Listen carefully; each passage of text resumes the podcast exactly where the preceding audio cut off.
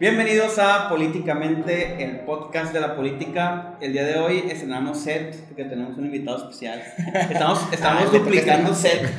General René, diputado, presidente de la mesa directiva del Congreso de Estado y amigo, bienvenido. Muchísimas gracias. El, mi- el buen Miguel Vicente y el Max, que pues ya los conozco desde hace tiempo, hayan estado echando grilla en el Congreso desde hace buen rato. ¿A quién engañas? ¿Quién le pidió este set? que a lo mejor le gusta alguien de aquí, ¿a quién? ¿Biden será? ¿O quién será? Oye, pero antes tenían Tu unos... ideal. La que me gustaba era el periódico donde salía aquí yo, pues. Luego te vamos a contar por qué no estamos en ese set. Ah, ok, ok. Tú pediste este. Ah, pasó algún El inconveniente. de lujo. El de lujo. Y como siempre, Max, Hola. bienvenido a este, tu casa, tu podcast. Qué bueno que estás con nosotros, que la verdad teníamos como que rato queriendo invitar y creo que ya se animó el Miguel porque el Miguel como está ahí más, más como que te da más seguido, le tocaba Sí. la invitación y ya pues... No te quería invitar. No, yo si andaba sentido le dije, hey Miguel, Sí, sí, me invítame, dijo, invítame. invítame. Estoy viendo a muchos y a mí no. Sí, cierto. No, y faltaba que ni alguien del, del partido local, pues también, o sea, Claro, no, claro. no- nos De- faltaba tenemos- una figura representativa ahí. Tenemos que darle prestigio al espacio. De Exactamente. hecho, por eso venimos. Henry, ¿cómo has estado? ¿Qué tal la semana? Pues una semana, una semana un poco difícil, una semana con Ay, mucha actividad y ahorita terminando, pues venimos terminando el, la, pues, terminamos la sesión del Congreso y ahorita tuvimos una reunión también de la Comisión de Hacienda y acabamos de terminar eso y pues aquí estamos. Estamos viendo el tema de los valores de los predios de, de la playa Esperanza. De allá de Escuinapa, de lo que viene siendo Ah. el CIPS, de las ventas de los terrenos, de los Espíritu. cachitos de, del Playa Espíritu, de los cachitos de, de lotería. Lotería. Entonces andan viendo ahí porque hay un problema con los valores catastrales ahora y tienen que hacer cómo se soluciona eso. Eso Pero, andamos. pero la, la rifa sí se va a hacer. La rifa ya se hizo, de hecho lo que están Sí, viendo es cómo no les heredan broncas a los, a los que entran. Un, terrenito en el Playa Espíritu. No, imagínate qué andas haciendo. Pues ahorita vamos a ver, vamos a gestionarlos. En Tecapana ya. Oye, René, pues eres un, un político joven, en realidad, creo que eh, te hemos visto mucho en lo que es la cuestión, pues ahí del, del PAS, del Partido Sinaloense, pero creo que poco sabemos que Ren- eh, Gen es un es sinaloense de corazón, pero no sinaloense de nacimiento. Correcto. Vienes de Sonora, no Es eres correcto, sonorense. soy Sigues sonorense. norteño del noroeste, pero eres sonorense. ¿Cómo? Les digo que vamos a crear el, vamos a volver con el, Ah, el, el- el estado estado occidente. occidente, pues ya, ya tenemos que juntar Sonora y Sinaloa, pero fíjate, eh, yo soy nacido en Sonora, pero uno no escoge dónde Sí. nacer, ¿no? Pero uno sí escoge dónde vivir. Entonces, soy nacido en Nogales, Sonora, eh, tengo aquí ya aproximadamente 11 años, pero mi mamá es culichi, entonces yo he sido culichi también Sí. de nacimiento. Tienes pues. aire culichi. pues. Yo he venido, yo me la pasaba aquí siempre, pues siempre aquí en Culiacán y, y tan así que buscamos la manera de regresar para acá, para Culiacán y entramos y entramos por la puerta grande.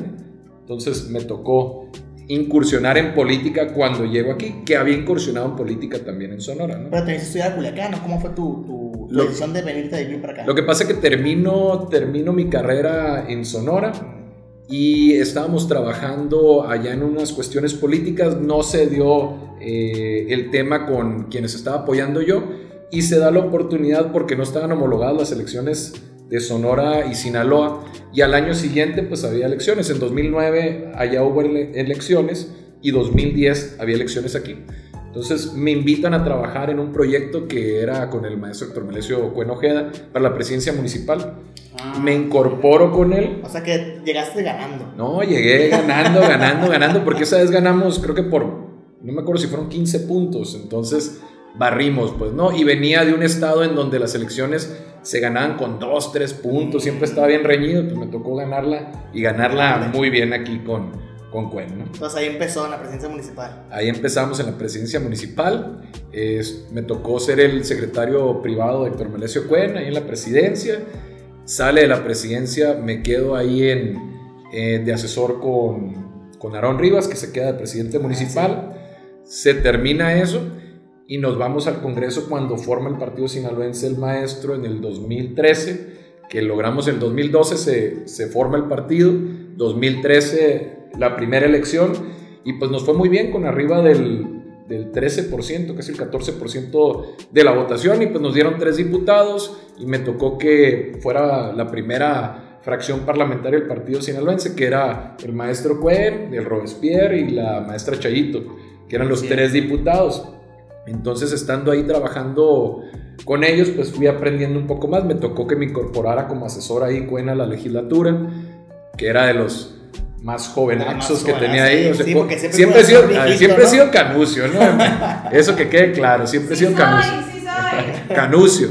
Desde los, desde los 25 años tengo canas. Desde que entré con Cuen me sacó la primera cana. O sea, a los 25 ya se con esta malesio. A los 25 llego con Héctor Melesio y ya de ahí nos quedamos chambeándole. De hecho, llego, que por cierto va a ser mi cumpleaños el 21 de mayo, llego el mismo 21 de mayo del 2010. Llego aquí a Culiacán y pues ya, ahí me tocó transitar. Pues entonces me tocó estar ahí, luego me tocó estar en el Congreso como asesor y después de estar ahí en asesor y entenderle un poco más a la grilla, se lanza de candidato a gobernador Cuen, pues en 2016. Y ahí me toca ir de, en la planilla, pero de suplente de uno de los diputados, de Rafael Mendoza Satarén. Entonces me toca ir de suplente. eh, perdemos esa, esa elección contra Quirino, pero pues logramos una muy buena votación, quedamos en un segundo lugar y tuvimos una buena fracción parlamentaria de seis diputados plurinominales y pues obviamente había entrado al que yo suplía, ¿no? Fue un periodo corto de dos años porque se iba a homologar las elecciones, elecciones. las elecciones La con... electoral, ¿no? Era Sí, cayó la reforma electoral, La de 62. la 62, Sí. donde ya te tocó trabajar. Tú estabas con Fernanda, ¿verdad? Fernando. Estabas con Fernanda, me ¡Arriba tocó. el Team 62! Entonces estábamos ahí trabajando y les toca pedir licencia porque buscaron la reelección. La primera era la primera reelección. vez que se podía. Y en ese momento, para poner el ejemplo, no había necesidad de, de pedir licencia. Entonces, en ese momento dijimos, no, hay que poner el ejemplo nosotros, pedir la licencia, que se separen del cargo, pero aparte, pierdan o ganen, ya no regresan. Y ese fue el ejemplo que se puso. Pues no, salen en esa legislatura que estaba de coordinador de la fracción, de coordinador administrativo de la fracción, que coordinaba Víctor Antonio Corrales, el ex rector de la, de la UAS, y que era presidente de la mesa la directiva. mesa. La primera presidencia de la mesa directiva, pues la tuvo Corrales. Sí. Ya de ahí, pues me, me tocó entenderle un poco a lo que era la presidencia de la mesa directiva y piden licencia.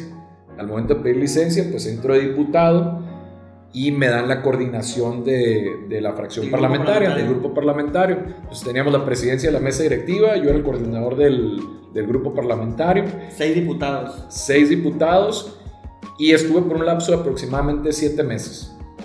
Me toca terminar la legislatura y me tocó tener ahí unas buenas intervenciones en el aspecto de que le dimos un giro al, al, al partido sinaloense. El partido sinaloense siempre se había caracterizado por un tema más académico, Sí, sí, más totalmente. metido en el Ajá. tema de arrastrar el lápiz, las iniciativas y Social muy, también, ¿no? Hay que decirlo. Sí, so- social por lo que hacíamos en el aspecto de partido, pero dentro del Congreso Era más como que, como que le faltaba un poquito más la chispa, ¿no? De, de- de entrarle Es que- al debate. Es que eran puros maestros también. Sí, sí. Los seis eran maestros. Sí. Eran Hasta maestros. Un ex sacerdote o alguien que había estudiado. Sí, el Gerardo Valencia, Gerardo el Valencia. presidente. Sí, sí, La clase de.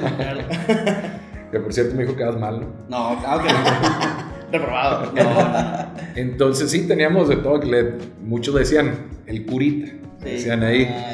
Entonces, pues tuvimos ahí una buena, una buena intervención y cuando ya me toca, pues teníamos también al controvertido Güero Cruz, que le mando Eh, un saludo. Y- y- Hizo, hizo una legislatura interesante en ese momento. No, pues el, el, el Güero... Era uno contra 20. así. El, el Güero marcó una pauta en el manejo de la mesa directiva. Sí. Hizo lo que le dio la gana. La y- neta y que estuvo- sí. Pero estuvo bien, porque al final del día eh, no se salía dentro del encuadre de, de lo jurídico, ¿no? Sí. Pero sí, pero sí le encantaba, le encantaba. Me encantaba el show. Le encantaba el Sí. protagonismo, le digo, hijo de su maíz, cada que se bajaba de, de tribuna, me bajaba el, me ponía a aplaudir. Le decía, no hombre, me sacaste tres lágrimas, cabrón. Y puras mentiras. Sí, sí. Total de que, pues ya no toca eso. Terminamos esa legislatura y me, me voy al partido como secretario de organización.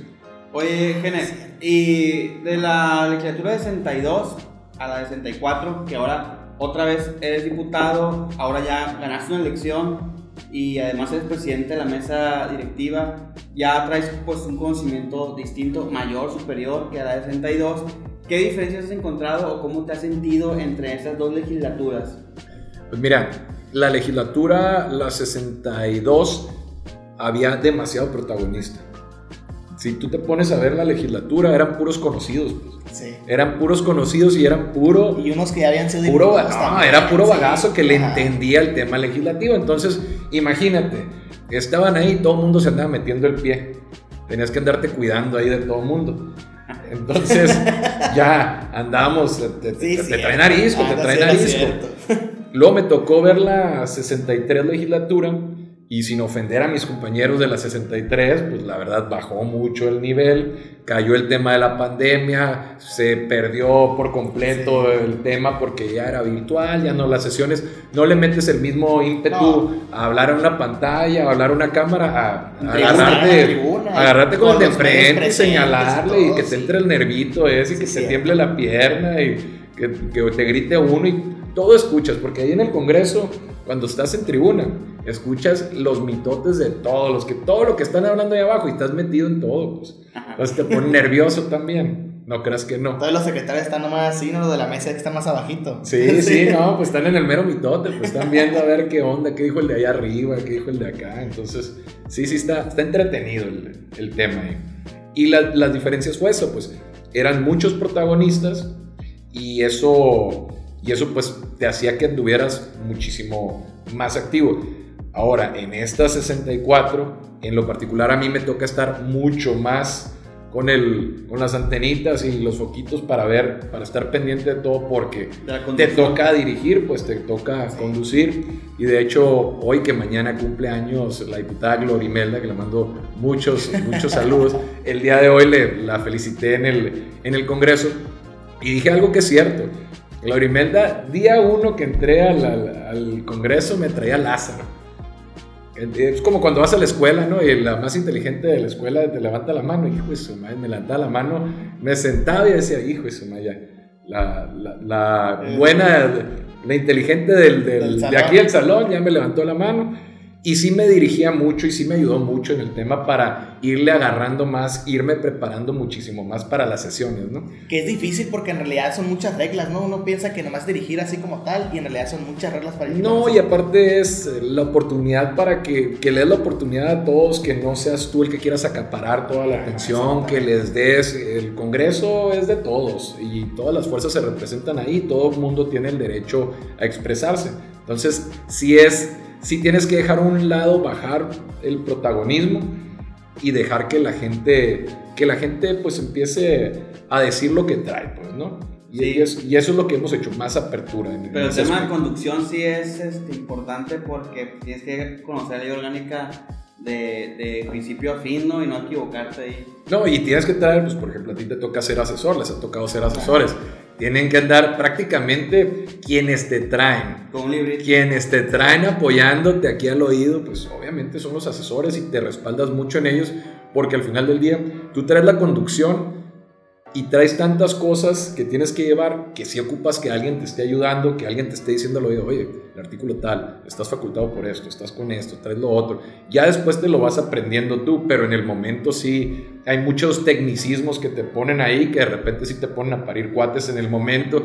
Y pues obviamente, imagínate que te pregunten algo, no sabes, te sientes medio tonto, pues no, y te pones ahí rojo y cualquier segundo que tú dejas de hablar, es como que voltean y... Pues sí, ¿y todo- qué- en qué se todo- equivocó? Todos están viendo. En realidad nadie sabe si te equivocaste o no, pero cuando dejas ese momento, ese lapso de silencio, te pone Sí, la- bien nervioso ese lapsito de silencio. Y más sabes que hay diputados como Grimelda que son muy inteligentes y dicen, eh, este ya se equivocó. Sí, no, no, miren, haga- nomás le veo a la diputada el colmillón que sale allá y digo, no, hombre, ya, ya, ya me viene un regaño. Oye, y ahora, pues ya fuiste diputado normal, ¿no? Ya ves que en las oficinas chiquitas, tan chiquitas las oficinas del Congreso, hay que decirlo, los diputados no son muy, Muy. grandes. Yo creo que mucha eh, gente allá afuera piensa que son unos oficinones, pero creo que mi baño está más grande Son que la como de son de 3 por 3 Ajá, pero ahorita te toca ser presidente de la mesa, entonces ya tienes como que No, pues imagínate, una ala más grande del... Pues ahí sí puedes tirar los pies, ¿no? Ya, puedes pues, tirar ya. las piernitas, porque imagínate, de repente ahí en el cubículo parece como, sin ofender el tema de las casas de Infonavit están muy chiquitas, pero Sí, haz de cuenta que sacas un brazo por un lado y por el otro la ventana y te lo puedes llevar casi casi el cubículo, está muy muy chiquito. Está muy chiquito. No. Y ahora pues que me toca en la presidencia, pues sí me toca andar más cachetón, un espacio más grande, sillitas, mesitas de trabajo, pero porque te toca recibir a mucha gente como representante de Sí, la presidencia. Sí, porque eres el. pre- Y no nomás de la presidencia, sino eres el representante del poder legislativo Sí, en claro. el Estado. Esa responsabilidad, ¿cómo la has sobrellevado tú? O sea, ¿qué, qué es este representar un poder en el Estado? Pues es responsabilidad en el aspecto que lo que tienes que, lo que- la imagen que tú vas a darle al, que vas a transmitirle a la sociedad, pues no. Yo siempre he sido lo que tú transmitas, a cómo vayas, a cómo vayas vestido también tiene mucho que ver, pues no. A mí no me gusta ir, si me dieron esa responsabilidad, la tengo que representar dignamente, pues, ¿no? Y a mí me gusta llevar todo el protocolo que había anteriormente, ir de traje, ir bien, ir representando a los ciudadanos, ¿no? Sí. Y pues eso es lo que hacen. Y al final del día, investidura. la investidura y la representación es obviamente, pues como eres, te toca estar presidiendo un poder del Estado, pues tienes que ser muy responsable con tu actuar y tu decir, porque muchas veces lo que tú digas, el medio te lo va a tomar como cierto, pues, ¿no? Porque tú lo dijiste. Y puedes meter en problemas o te puedes meter en problemas con el Poder Ejecutivo, el Legislativo, el Judicial, pues. Entonces, Además, tienes que ser cuidadoso. Además, eh, el ser presidente de la mesa directiva es ser el reflejo de lo que es el Congreso. Porque en mucha parte lo- las notas y, y la fuente, quienes escriben la fuente, agarran de lo que tú dices o de lo Claro. que tú conduces eh, la nota para poder comunicar a la sociedad. Y cuando un presidente en una mesa no conduce de manera correcta, se le pueden ir las cabras al monte, pues. Sí, ¿Sabes? sí, sí. Te puedes, que te puede armar un pleito ahí si no sabes conducir bien, pues. Sí, porque puedes, puedes portarte muy autoritario, pues. Puedes Como por- Güero Cruz. Yo no lo dije, güero, eh. Saludos, güero. No, pero, pero sí es cierto, sí, sí pasaba mucho eso ahí y, y se dieron muchos encontronazos. Yo me acuerdo que el, el- el diputado Corrales Burgueño se agarraba cada rato con el güero. Sí, no. Y el, y el diputado también, Gerardo Valencia, hasta Ah, agua bendita le echaba. ¿Cómo se llama, cómo se llama el diputado este que, que en paz descanse Wasabe, güey? Que también se Pepe agarra- Menchaca. Menchaca también. Pepe Menchaca, muy aguerrido ahí también con eso. Varios, varios aguerridos, pues la, la Fernanda también. Es que el güero hacía enojar a la gente, pues. Tiene, tiene ese don de caer mal, güey. Pero el güero hacía que se enojaran, pues. Si era bueno, como que sabía en qué punto darles para que se encendieran rapidito la mecha. ¿no? No, pues es que, mira, el güero le, Qué bueno que tú no eres así. el güero lo que le gustaba era confrontar directo, pues. Sí, Al güero le gustaba decirte las cosas directas y crear polémica. La y- nota también. Mira, y si podía, traía, yo creo que era aprendiz del, del Cuauhtémoc Blanco, si podía se tiraba y me pateó. y- Cínico, un chingüero. Oye, Gene, y ahora te toca ser eh, diputado en un tiempo atípico, pero yo creo que atípica es la política, ¿no? Lo platicamos hace un momento aquí Sí. abajo, está todo revuelto. Y en la coyuntura que te toca ser diputado en el partido que militas, que es el Partido Sinaloense, ¿qué rol crees tú que es el que cumple el PAS en el Congreso del Estado? ¿Qué crees tú que deja el PAS como partido o qué es lo que aspiran a, a- a dejar en esta 64 legislatura ahí en el Congreso? Pues mira, lo que, lo que ha hecho siempre el partido y lo que siempre hemos actuado en congruencia en esto, pues no, siempre hemos estado, nunca hemos dejado ir a las colonias. Somos un partido que siempre vas a ver, de alguna manera, tú vas a ver a alguien del partido en las colonias. Cuando empezamos nosotros, primero que nada, a formar el partido, pues obviamente batallas para poder hacer la venta de tu idea, pues, ¿no? Porque al final del día esta es una idea y estás vendiendo una idea y estás viendo de qué manera eh, sacas La gente piensa o agarra. Sí, para ver, a ver, ¿cuál es la necesidad de esta área? No, pues es tal, tal. Ok, pues vamos viendo. De ahí surgieron muchos programas como el Fumipaz, que puedes decir, mucha gente, ¿no? El- con ¿El la-? ¿Cómo se llamaba? Fumipaz. Fumipaz. O sea, ¿qué hacemos Sí. nosotros? Tenemos gente que, que son voluntarios, los equipamos, compramos todo el, todo el tema De- de- para fumigar. para fumigar y vamos y fumigamos por cuadras, por colonias, se hace un levantamiento, eh, ya nos dan el consentimiento para entrar a la casa, hacemos las fumigaciones y pues obviamente cuando fumigamos una casa, cuando fumigas una casa tienes que fumigar todas las del lado porque al rato se le van las cucarachas, los ratones, todo eso se le va para las otras. Y ese es un servicio a la comunidad que hacemos y que no muchas veces está muy publicitado. Pero eso es lo que tiene el partido, que deja la cercanía con la gente y que las propuestas que se, las necesidades que se tienen ahí de esos sectores y de las colonias, siempre las llevamos y las transmitimos a, a lo que viene siendo el Congreso. Cuando tenemos la oportunidad, vámonos. Tuvimos el tema, cuando recién empezamos la legislatura, el tema de los uniformes. De los uniformes escolares que se dejaron Sí. de dar y pues entró el gobierno y cierto. se había dejado de lado. Y llegamos a una escuela, oiga, pues fíjate que pasó esto, no nos han dado los uniformes y que ya no se va a abrir y que guau, guau. Total de que... algo para. No, no, fuimos a tribuna, expusimos el tema y a los tres días, pum, abrieron y salió eso. Lo mismo con los carros chocolate. Ya el tema ya había, se había quedado de lado, varias colonias ya nos habían dicho que ocupaban el tema de la regularización, que ver de qué manera, y que habían quedado fuera del decreto Sinaloa. Y ahí estuvimos como cuchillito de palo, gestionando. La, la gestión es obviamente siempre el diálogo. Y ahí estuvimos dialogando con el gobernador, estuvimos viendo la manera con el secretario de Administración y Finanzas, con Enrique Díaz, y ahí con todo el equipo técnico, hasta que dijimos, ah, pues si es viable, órale, pues, ver la manera, se gestionó, el gobernador lo vio con el presidente de la República y pácatelas. Entonces, al final del día, todo lo que vamos recopilando de las colonias, todo lo que vamos recopilando de los distritos, de las diferentes partes, siempre lo canalizamos para, para hacer un bien y eso es lo que nos caracteriza. Siempre lo que queremos hacer es un beneficio, pero no para beneficiarnos, pues, sino para beneficiar a todos. Sí, hay colonias en las que sí tienen mucho, mucho territorio. Por ejemplo, las colonias más del sur de Culiacán, ahí sí se ve que Sí, yo, mucho- mucho yo vivo en el sur, de hecho, y yo allá he tocado muchos programas de dentistas.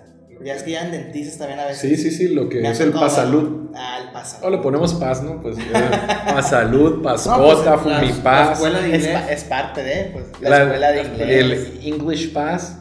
Ah, neta, sí, English Pass. No, creo que No, es, es School qué Pass. buen No me nombre, acuerdo, pero sí es, Qué sí es, nombre. es English, pero todo, pero Genepass también, todo. Es una escuelita de inglés para niños de colonias populares. Está muy. Y aparte, ¿qué, qué- qué te ayuda ese, ese rollo, la neta? Es- te ayuda como una guardería.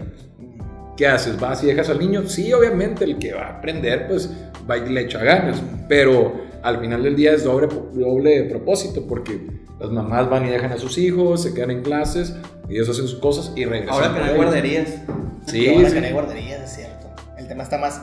Oye, Gene, obviamente pues has aprendido mucho en tu, en tu paso por la política aquí en Sinaloa, como diputado local y ahora como presidente, diputado local y presidente del mes de Tía, pero también, ¿cuál es tu aprendizaje de una persona eh, o un político, hay que decirlo, tan conocido y sabemos que ha tenido bastantes puestos como Arturo Melesio? ¿Qué es lo que más puedes aprender ahí de él y qué te ha enseñado a través del, del- del tiempo? ¿Qué le has aprendido, viejo? ¿Qué le he aprendido? Pues mira, le he aprendido mucho. Le he aprendido, primero que nada, hace el bien sin mirar a Sin quién, mirar a ¿no? quién. Y siempre, siempre nos ha dicho eso. Miren, aquí hay que ayudar. Hay que ayudar. No hay que buscar un beneficio propio, sino que solito las cosas, cuando tú ayudas a la gente, la gente es agradecida. Y lo que siempre hemos dicho también, y lo pongo cada rato en las redes sociales, los amigos se hacen antes. Siempre cuando llegas a política, vas a tener muchos amigos. Muchos, muchos amigos. A mí me tocó cuando yo era secretario particular ahí en la presidencia municipal, pues imagínate, pues, ¿no? Estás en la presidencia municipal, tienes acá, el conecte con la No. con, con lo que viene siendo Todos tránsito, con la policía. Y ya saben que con una llamada pues te pueden ayudar a un trámite de esto, o canalízame por aquí, o ayúdame en esto. Entonces, qué entonces ¿qué haces? Tienes un friego de amigos. Muchos, muchos amigos. Y una vez que sales, ya realmente te quedas con los amigos de antes. Pues entonces los amigos se hacen antes y todo lo que hagas en política sí va a ir sumando, pero siempre la lealtad que viene de acá atrás es lo que te va a empujar. Pues, ¿no? Y, y no, y aparte habla bien de uno cuando eres leal a un proyecto y siempre le aportas al proyecto, creo que sí habla muy bien de una persona. Fíjate, ¿qué le he aprendido? ¿Qué le he aprendido a Cuen? ¿Qué le he aprendido al partido sinaloense? Le he aprendido a ser tolerante, porque al final del día, puta, si tú supieras las burlas que fueron porque yo militaba en el partido sinaloense, que, que éramos unos locos, que era una secta, que no íbamos a llegar a ningún lado, que para qué estaba ahí. Entonces, te decían tantas cosas que a- hay un momento que de repente sí te le empiezas a, Sí, a Sí, cuestionar, sí ¿no? te Tú- empiezas a cuestionar porque dices, oye, le estoy metiendo tanto a este proyecto, me estoy metiendo tanto en esto, que a lo mejor y tienen razón ellos, pues, ¿no? Pero ya con, con el paso del tiempo, el tiempo nos ha dado la razón de que al final del día, cuando tú te metes y te pones la camisa con un proyecto y te quedas en ese proyecto, siempre la lealtad paga. Y el tiempo siempre te va a dar una oportunidad. Y a mí me las ha dado pues infinit- una infinidad de veces ahorita pa- hasta para llegar a este punto que te puedo decir, yo creo que desde niño tengo soñando ser diputado. pues, ¿no? Y ya. Antes de cualquier otra cosa, yo siempre había querido ser diputado. Entonces me tocó el mini lapsito ese de los siete meses y pues me quedé picado. Pues, ¿no? Y, y, y sí, hay que decirlo que el Partido Sinaloense, no sé si estoy equivocado, a lo mejor tienes bien el dato.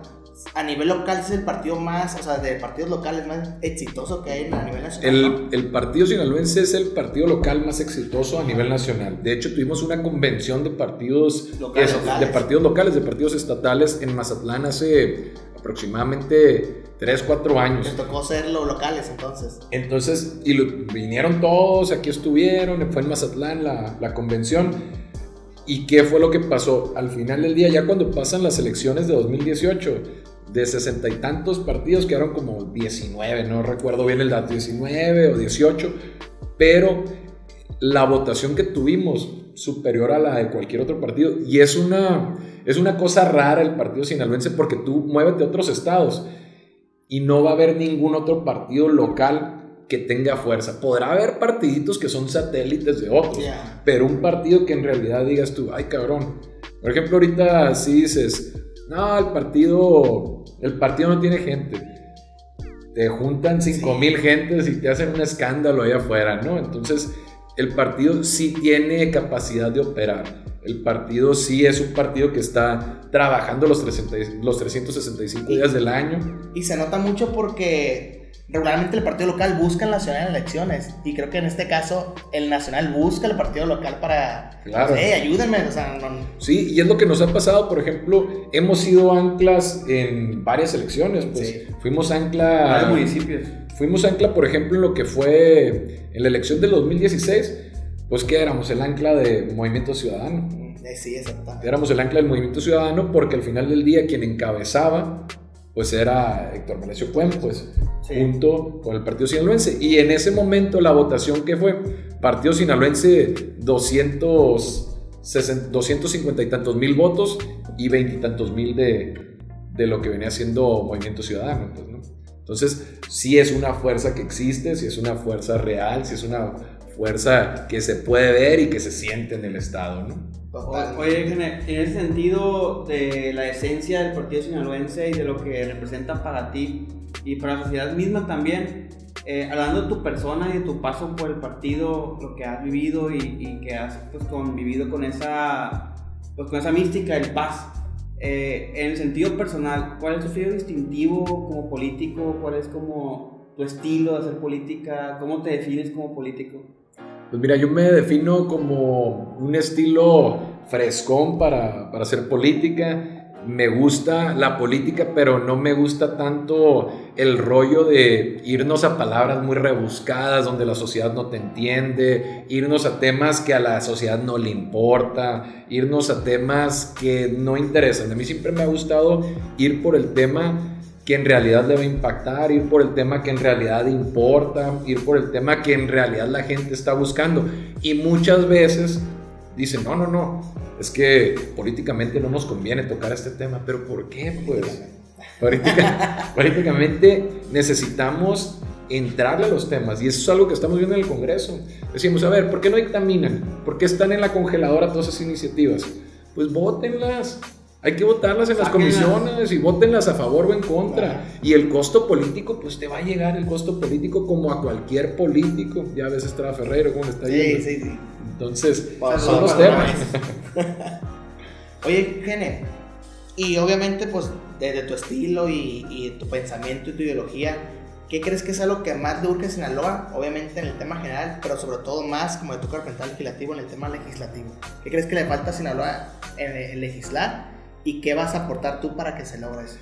Mira, el tema, el tema de Sinaloa, ¿qué se necesita para mejorar? Pues necesitamos industrializar Sinaloa. Totalmente. O sea, no podemos estar todavía en actividades primarias y llevarnos a transformar a otra parte Sí. el- lo, que, lo que estamos haciendo aquí, lo que viene siendo el maíz, buscar otras maneras de que el maíz no nomás ir, eh, ¿sabes qué? Pues vamos a ir que con el coyote, que con este, que con el otro y que el precio del maíz es tanto por tonelada, ¿no? Pues hay que transformarlo y que ya sea, por decir, ¿no? Que ya vender la tortilla empaquetada, que ya vender las tostadas, que ya hacer esto, irle transformando en, en un ejemplo, ¿no? Pero el tema de industrializar, necesitábamos primero que nada el gas natural, ya llegó el gas natural. Entonces, ya una vez entrando el gas natural, ¿qué ha sido el detonante para las entidades federativas que, que están ahorita en el boom? El gas natural. Natural. El gas natural es Y para Europa, fundamental sí. para cualquier industria, pues. Entonces, con eso necesitamos transformar, pero industrializar. Mm. Ver cómo industrializamos, ver qué manera podemos explotar. El gobernador Quirino Ordaz pues hizo muy buen trabajo en el tema eh, turístico. Le dio un auge muy grande a lo que viene siendo Mazatlán y puso en el radar otra vez a, a Sinaloa como, Como destino, turístico, como ¿no? destino turístico. Tenemos que trabajar mucho en el tema de seguridad pública porque al final de cuentas, cada que hablan de Sinaloa, no hablan ni del maíz, no hablan ni del tomate, no hablan ni turismo, nada. Hablan de, hablan de apodos y otras cosas y el tema de que mataron a seis, se de- desaparecieron tantos, robaron tanto. Y eso es lo que necesitamos cambiar, esa imagen, para que también empiecen a llegar las inversiones. Y ahorita lo que traemos como partido sinaloense en el tema de iniciativas para el tema de industrializar o para buscar otra, otra materia que no sea nomás el campo. Eh, traemos el tema de la minería que se ha quedado muy rezagado. Y ahorita con el tema de los inversionistas extranjeros que están cayendo por acá, por el sur del estado, que quieren venir y meterle la lana, pues tenemos que cuidar el tema de seguridad pública. ¿Y qué estamos haciendo nosotros como, como partido? Pues pusimos tenemos la iniciativa para, la, para el Instituto Minero que queremos con este instituto, que le dé certeza a los mineros que lleguen para que inviertan y se sientan protegidos también por el gobierno, porque ahorita lo tenemos solamente lo que es la, en una dirección ahí en gobierno que depende de la Economía. Secretaría de Economía.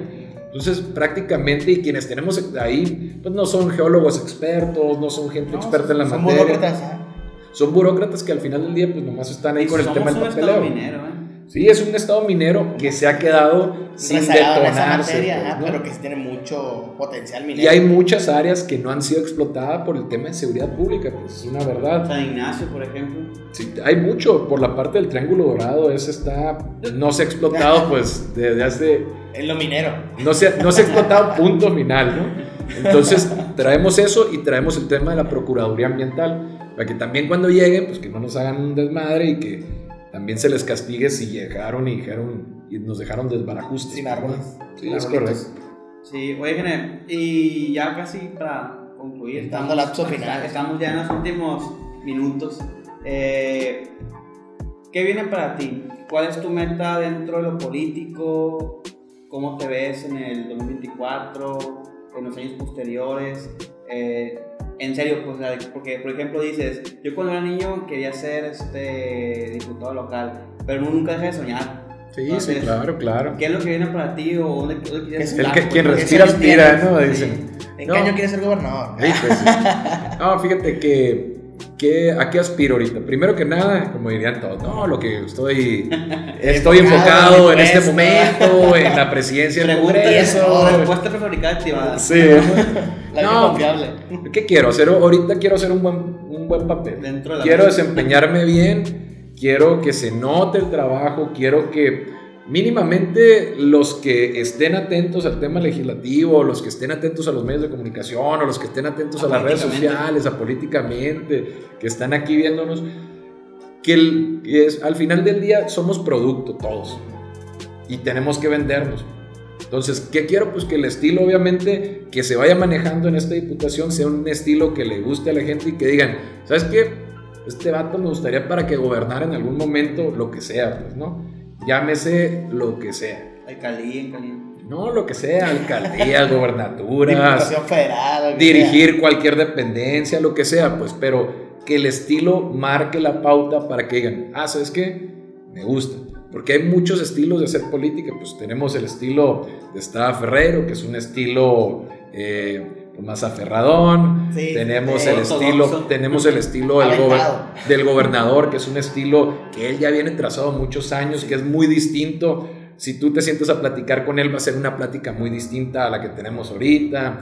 Tenemos el estilo de Héctor Melesio Cuen, que es, por ejemplo, eh, Cuen que te da muchos datos, da muchos números, números, números, números, números, trae bien, bien la OCDE, la OCDE la trae de memoria, todos los datos que tengas, te los va a traer el COVID, la influenza, todo te lo trae. Y son estilos, Estilos. distintos. Y yo ya me acordé cuando, cuando estábamos viendo el tema en el 2016, sa- yo saqué unos loguitos ahí de que hablemos claro. Ah, sí. Y eso precisamente era lo que quería, lo que quería lograr yo como, como diputado. Como diputado es, pues hay que hablar claro, pues no hay que andar con rodeos, no hay que andar inventándole a la gente. A la gente hay que decirle si se puede o no se puede. Sí, no. Y eso lo aprendí en la presidencia porque cuando llegan a la presidencia, pero la presidencia municipal, cuando yo estaba de secretario, pues te cae todo el mundo pidiendo gestiones. Y se siente bien gacho traer a la gente envueltas, que me ha tocado a mí que me traigan envueltas, que te digan, ah, sí, mañana, y ahorita vengo, Sí, ay, sí, no, y que ya sabes que no va a quedar, pues, ¿no? Entonces, es hablar claro y es dar un buen mensaje de lo que, de lo que queremos hacer, pues, ¿no?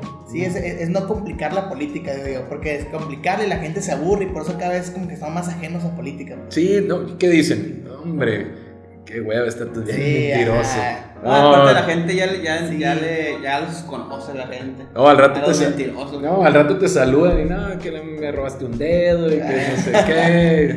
Sí, a mí también me agrada mucho el estilo así como que más fresco de hacer política, el, el estilo como claro, pero sí como que a la vieja guardia política así como que le molesta a veces, ¿no? Como que, no, la política tiene que ser recta, cuadrada, esas formas, como Sí. que siempre les molesta a ese tipo de personas. O que te agarran y que, que no te dejan del, del de cuadrito, cuadro, pues no, no, así no es. Sí, ¿Por qué? Porque así lo hemos hecho. Ya eres un mal político porque te sales de ese cuadro. pues. Sí, ya durante 20 años lo hemos hecho así y así va a ser. No, no.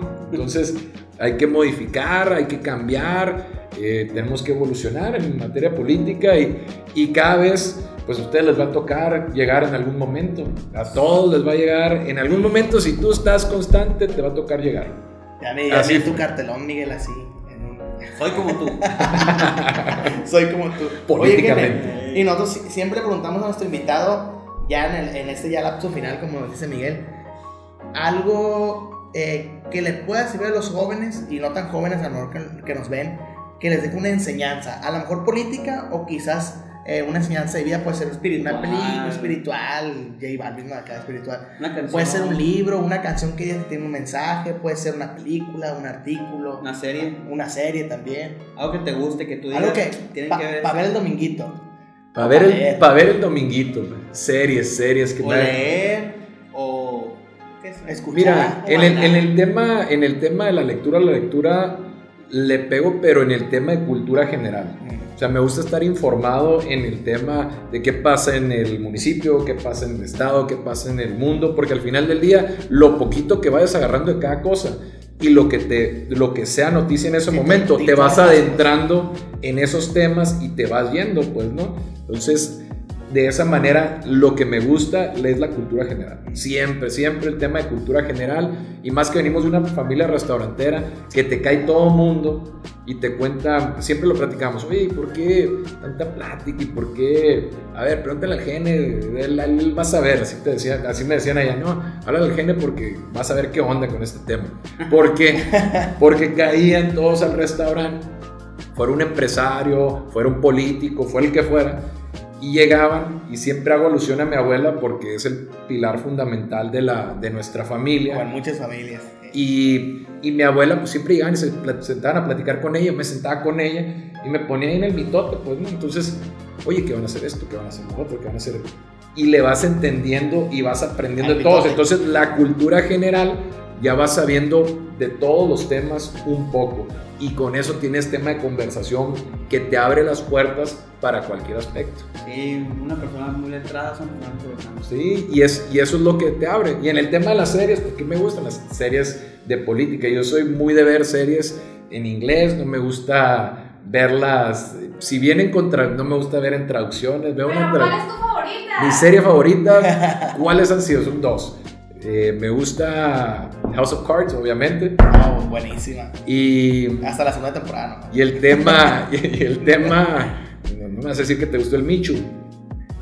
Eh, No, y el tema, y la otra, pues que ya es más del, el tema del alcohol de antes y todo, los Peaky Blinders, ¿no? Ah, está muy bueno. Que también terminan después en un tema político. y- No, y aparte trae está mucho, curado, como- está curado el trae mucho dato histórico también, porque se lleva en la coyuntura de la Churchill guerra, y sí, cómo empiezan el, el tema con los, con los irlandeses. ¿Sabes a mí qué me gusta de esa serie? Que refleja como una sociedad, que yo, yo lo digo mucho en México, de que antes los países desarrollados también tienen muchos problemas de contrabando y ese tipo de Claro. cosas, obviamente en sus estilos y en sus tiempos. Y siento que el país que obviamente, pues hay que decirlo, México es un país joven en cuestión de democracia y de industria y todo eso. Siento que a lo mejor México como que espero yo que sea, vive ese momento como de, de aprendizaje de instituciones y luego se fortalezca. Pues. Sí. Ojalá nos pase historia como a Londres o Inglaterra. Pues toco madera, toco Ah, madera, Como pero, House of Cards. pero sí, la verdad, esas, esas son, las, son las series. sí, Muy bien. Este, gracias por venir. No, no, muchísimas Por gracias. estar acá en el podcast de la política. Tenía muchas ganas que vinieras. No, no, pues no parecía, pero Sí. bueno. Se nos, se- se nos pasó bien rápido el tiempo. Sí, oye, pa- siempre para finalizar, este, algún mensaje que quieras dejarle a la gente que nos ve, que nos escucha, que nos escucha pues, por este, Spotify y que nos ve por YouTube y ¿Qué le puede decir a los Sí. jóvenes? A ver, que les Pues mira, que le, que le echen ganas, que no dejen de, de perseguir su sueño, que no dejen de buscar y hacer lo que les gusta y que nadie les diga que no pueden. Porque una persona que intenta va a llegar siempre. Entonces, no dejar de insistir, si algo te gusta, no dejar de insistir, estar con ese tema, ir, buscar y ya si te toca vivirlo y ¿sabes qué? No me gustó, buscar otra cosa, pero nunca dejar de estar buscando un qué hacer, nunca dejar de buscar sus, sus metas, sus sueños, hasta lograrlos. Perseverancia. Perseverancia. ¿Cómo Muchas gracias. Bueno, a la orden. Chingón. nos vemos. Bye. Bye.